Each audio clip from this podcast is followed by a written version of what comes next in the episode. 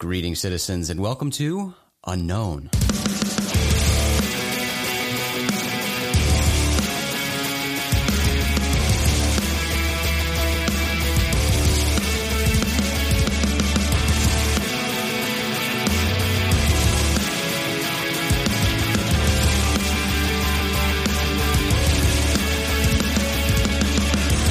I'm Jason McClellan. I'm here with Shane Hurd. Thanks for hanging out with us.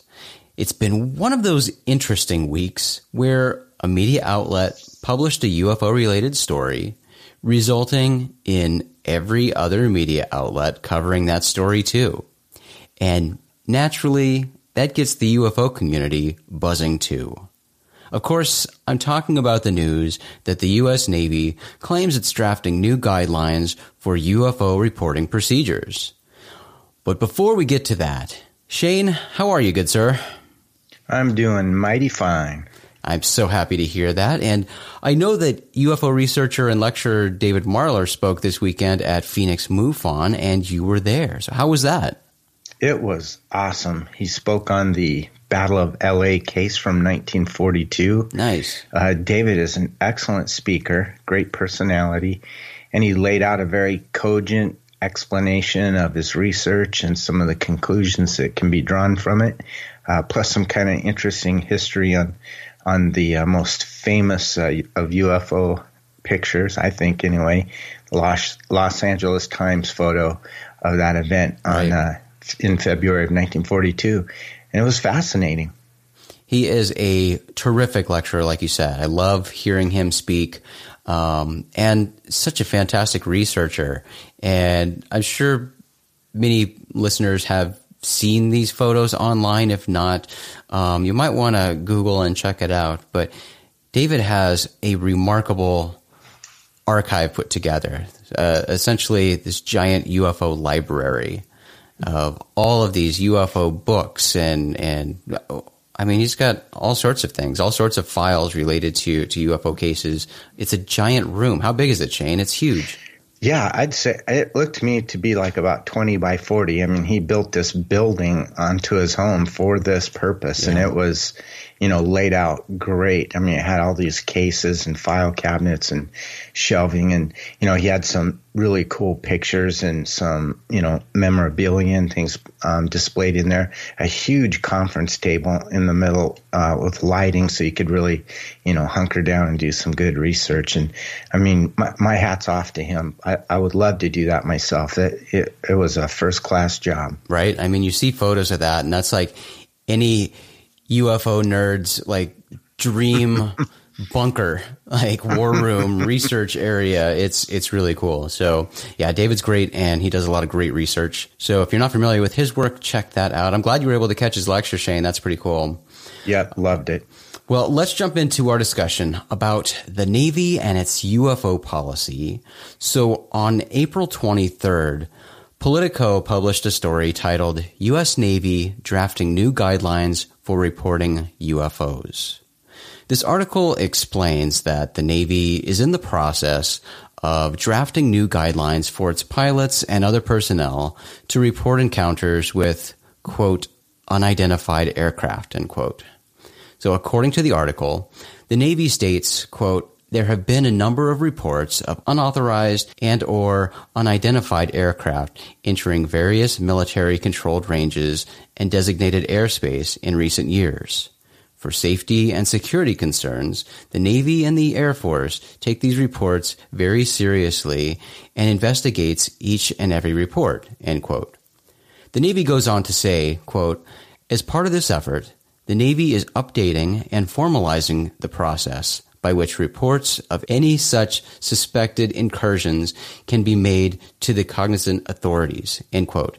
And Politico clarifies that, quote, the Navy isn't endorsing the idea that its sailors have encountered alien spacecraft, but it is acknowledging there have been enough strange aerial sightings by credible and highly trained military personnel that they need to be recorded in the official record and studied, rather than dismissed as some kooky phenomena from the realm of science fiction, end quote.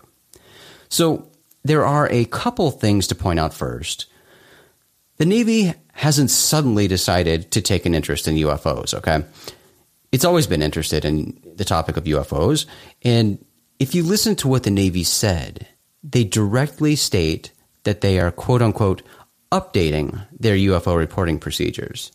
Updating implies that they've already had a reporting procedure in place, but they've also acknowledged that this process needs to be revised and formalized to make it consistent and more widely known to its pilots and personnel. Also important to note, even before having this revised, formalized reporting process, the Navy says it already investigates each and every UFO report it receives. And the final item I'll point out right now is the fact that the Air Force had UFO reporting procedures, the FAA has had UFO reporting procedures, and both of those have been modified and moved around and changed many times, but that's another story. But I certainly understand the buzz caused by the report that the Navy is updating and hopefully improving its reporting procedures. But this certainly isn't unique. Shane, what do you think about the Navy coming out with this news that it wants to make it easier for its pilots to report UFOs? Yeah, I mean, I want to be positive about it. it I, it's a great thing, yeah. and and you know what's interesting, as you as you have said, it's not that they ha- don't already have these uh, types of procedures in place, but I think what's most significant is they're willing to come out and state that um, this is something that's been denied to the bloody death for the last 50 years. So here now they're admitting that they do investigate them and that they have a process in place, but they're no doubt updating that process based on recent events we can talk more about. But I think in general, it's a good thing. I don't think there's a huge significant change other than the fact that if, if it unfolds like they're saying, you know, military personnel can make these reports without fear of ridicule or negative consequence to their career, which would be big. It'd be very big. And as we know, pilots see stuff all the time. And there is that stigma and, you know, the hesitancy of these pilots and by these pilots to report anything they see. And just this weekend, The Atlantic published a story about this titled, U.S. Navy wants pilots to report UFOs despite stigma. In this article, the author writes, quote, the Navy knows how this sounds. It knows what you must be thinking. But the fact stands that some pilots are saying they've seen strange things in the sky, and that's concerning, end quote. And this really highlights something I bring up quite often, and that is for whatever reason, some people in the UFO research community get frustrated when we or anyone else bothers to take the time to explain to people outside of the UFO research community that there are unidentified objects flying around in our airspace all the time and completely putting aside the extraterrestrial possibility too. Just talking broadly about the presence of things in the sky that we can't identify. As hard as it might be for some to accept, it is still the belief in the general public that UFOs, even in that very basic sense, aren't a real thing. People assume that if there were something strange in the sky, the military would know what it is or be able to easily identify it. And if that didn't happen, then we'd hear about it on the news in some big story.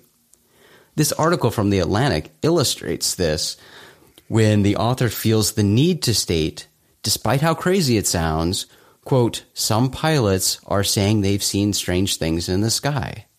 Well, to us, that seems like something obvious that doesn't need to be stated. but in the general public, there still isn't that level of public education properly informing people of the reality of UFOs. Again, this is completely removing the extraterrestrial discussion or possibility, and still, the general public isn't to the point yet of understanding these quote unquote incursions that take place in our airspace all the time. Yeah, absolutely. And and I think that's one of the the uh, you know positive consequences of this is that it is education of the public. And, you know, I know a lot of people, you know, talk about disclosure and maybe how we're being drip fed and all those kinds of things. You know, maybe there's some truth to that, but just, you know, putting that aside, just the fact that the Navy, the Air Force are coming out making these statements, making it safe to even think about, let alone talk about, you know, is a big leap forward, in my opinion, uh, on the whole issue. So, again, it, you know, it, it's a positive thing. There may be some negative things attached to it. We have yet to see, but uh, from what I've seen at this point, you know, it's a good move it's a really good move. I, I, agree completely, Shane, and I'm excited to see what, if anything, comes out of it. I, mean, I, I, assume only more can come of it, and who knows what we'll hear about that and when, if at all. But as we know with these stories, you know, everybody gets all hyped up, and this stuff breaks in the news. We hear about it for two or three weeks, and then we don't hear about it again. So. Yep hopefully the wheels are turning. Hopefully these, uh, you know, policies do actually get put in place and they're actually acted upon and, and pilots do feel comfortable reporting things they see. Investigations can be done and there's no lingering ridicule or, or, you know, effect to the pilots for actually taking them up on their offer to listen to these reports, right? Yeah, absolutely. And you know, when we were at UFO MegaCon, we we uh, saw some presentations uh, by a lot of the folks uh, associated with the uh, Nimitz case, yeah. um, and you know radar operators uh, in particular, and you know they're they're able to come out and and speak about this, and and what I thought was really striking about their presentations was the emotion that these guys um, were displaying uh, on on how this you know uh, negatively impacted their life when they couldn't talk about it. And now that they are able to talk about it, they're viewing it more positively. So, I mean, we can never, you know, forget the fact that military members are people too, you know, human beings with feelings and, um, you know, making this opportunity available to them, you know, can be really helpful to, you know, individuals and really to the military, I think, in general. Yeah, I think that's right. And again, sort of anything that we can do to lessen the stigma associated with this topic and get people to have real conversations and you know take the time to look into this topic do actual investigations consider this not something from science fiction but something that is concerning and should be concerning to us all and and merits investigation. You know i think we're we're slowly moving that way. And like you said i mean having the pop culture the general public see the military talking about UFOs in public in you know every media outlet. That's big, and that helps in that process. But here's something else I want to bring up, and I'm just going to touch on this because this is a bigger discussion for another day, and it's something that I have pretty strong opinions about. But something that has been riled up recently, and we certainly see it in this Navy news as well, is the very term UFO, right? How we even talk about this topic. UFO, that acronym, that, that name the term we use to talk about these things in the sky has been heavily debated um, in recent months and certainly the last week, even in articles about this very story and the Navy not wanting to use the term UFO, about UFO researchers, how they don't like the term UFO because of the baggage that comes with it. But I don't know what are your thoughts, Shane, with, with the term UFO? Are we overcomplicating things by coming up with all sorts of new terms? I mean, to me, you know, I always come back to, well, people throw out these terms and we see them used uh, by various people in government and military and, and by journalists in these uh, media outlets. But they always have to come back and, and clarify that what they're talking about is UFOs. Like mm-hmm. they have their, their one term, but it always comes back to explaining to everybody else yeah, what we're talking about here is UFOs, but it's not UFO. It's got this new new way we're talking about it, but it's it's a UFO. We, we yeah. always come back to UFO because that's what people know. Yeah, I mean that that's true, and it, I think it was uh, the Air Force that coined that term way back at the beginning of Project Blue Book. Correct. And you know, it's it's actually a, a, a kind of a brilliant term. You know, unidentified flying object. It's pretty specific, and you know they used it so that they could properly you know, categorize sightings and reports. And, and, you know, it's, but what happened is the term just got hijacked sort of over the years to begin, become synonymous with something not unidentified, but identified, namely alien spacecraft, which that was never the intent. It's not the intent. And so, Um, but that's what happens with our language and pop culture, right? We we take a term and we we misuse it and takes on a whole new meaning. I think that's what's happened. And then you know the use of UAP or unidentified aerial phenomena, you know, was a tool that um, you know politicians and probably even UFO researchers use to to get around the term UFO, or rather the the misuse of mm-hmm. it and the stigma attached to that. So um, I can understand why it's been done, but I think in reality, like you said, the, the general public, um, you know, it always goes back to UFO because it's just been part of our culture for all that time. So, and you know, the military is going to be very careful about you know, use of terms uh, so that they aren't used against them or that they're not misinterpreted the best that they can at any rate. And so I think that's what we're seeing here is just even these articles in Politico and some of the others are they're extremely carefully worded you know, uh, to, to minimize the misperception. And I think that's, you know, an intelligent thing to do. But, um, you know, maybe what will happen, it, it's not the term, it's the stigma associated or the misuse. And mm-hmm. so maybe as the public becomes more educated and understanding what that term actually means, just like it says, unidentified, not alien craft, then it, it, gives more room for people to have a conversation without, you know, going down that rabbit hole. And I think that's what's needed, at least at, at first, to get this whole, you know, um, discussion out there in the public without, you know, battle lines being drawn. Yeah. It's it's fascinating to watch and hear the various takes on how we, we talk about this subject and what we call the things that we're talking about. So yeah, we'll certainly have a much broader discussion about UFOs and, and what we're going to call them um, in the future. But yeah. Let's wrap up this episode. Citizens, I invite you to come join us in the Rogue Planet Facebook group at facebook.com slash groups slash rogue planet and let us know what your thoughts are about the Navy drafting a new UFO reporting procedure or anything else UFO related that's on your mind. Here's your regular reminder about AlienCon. AlienCon lands in Los Angeles, California in June. AlienCon Los Angeles brings together experts, the stars of ancient aliens, and science fiction fan favorites.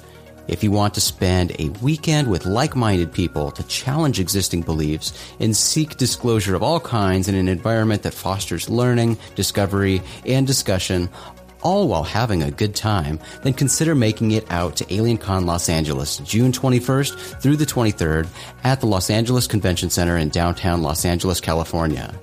My fellow Rogue Planeteer Ryan Sprague and I will be speaking at Alien Con. Shane Hurd and Maureen Elsberry will be there too. So come out and hang out with us. Use the discount code UNKNOWN to receive $10 off any ticket purchase. Head over to thealiencon.com to get your tickets and to see the schedule. We hope to see you there. You can find more episodes of Unknown on Apple Podcasts, Stitcher, Google Play, iHeartRadio, and even YouTube. Subscribe on your favorite podcast provider so you're notified when we publish new episodes. And if you haven't done it already, please do us a big favor and take a minute to rate and review Unknown on your favorite podcast platform. You can always find this show at rogueplanet.tv because Unknown is a Rogue Planet production. RoguePlanet.tv is your home for all the strange. Big thanks to our talented friend and fellow Rogue Planeteer Caleb Hanks for the show's intro and outro music. Check out all his work at theclerkchronicles.com. Thanks again for hanging out with us today. I'm Jason McClellan. And I'm Shane Hurd. Do us a favor, friends. Always treat the UFO subject with the cautious and responsible skepticism it deserves. Question everything. Have the courage to form your own opinions. Keep truth as the focus of your quest, even if the truth conflicts with your opinions. And, of course, stay strange.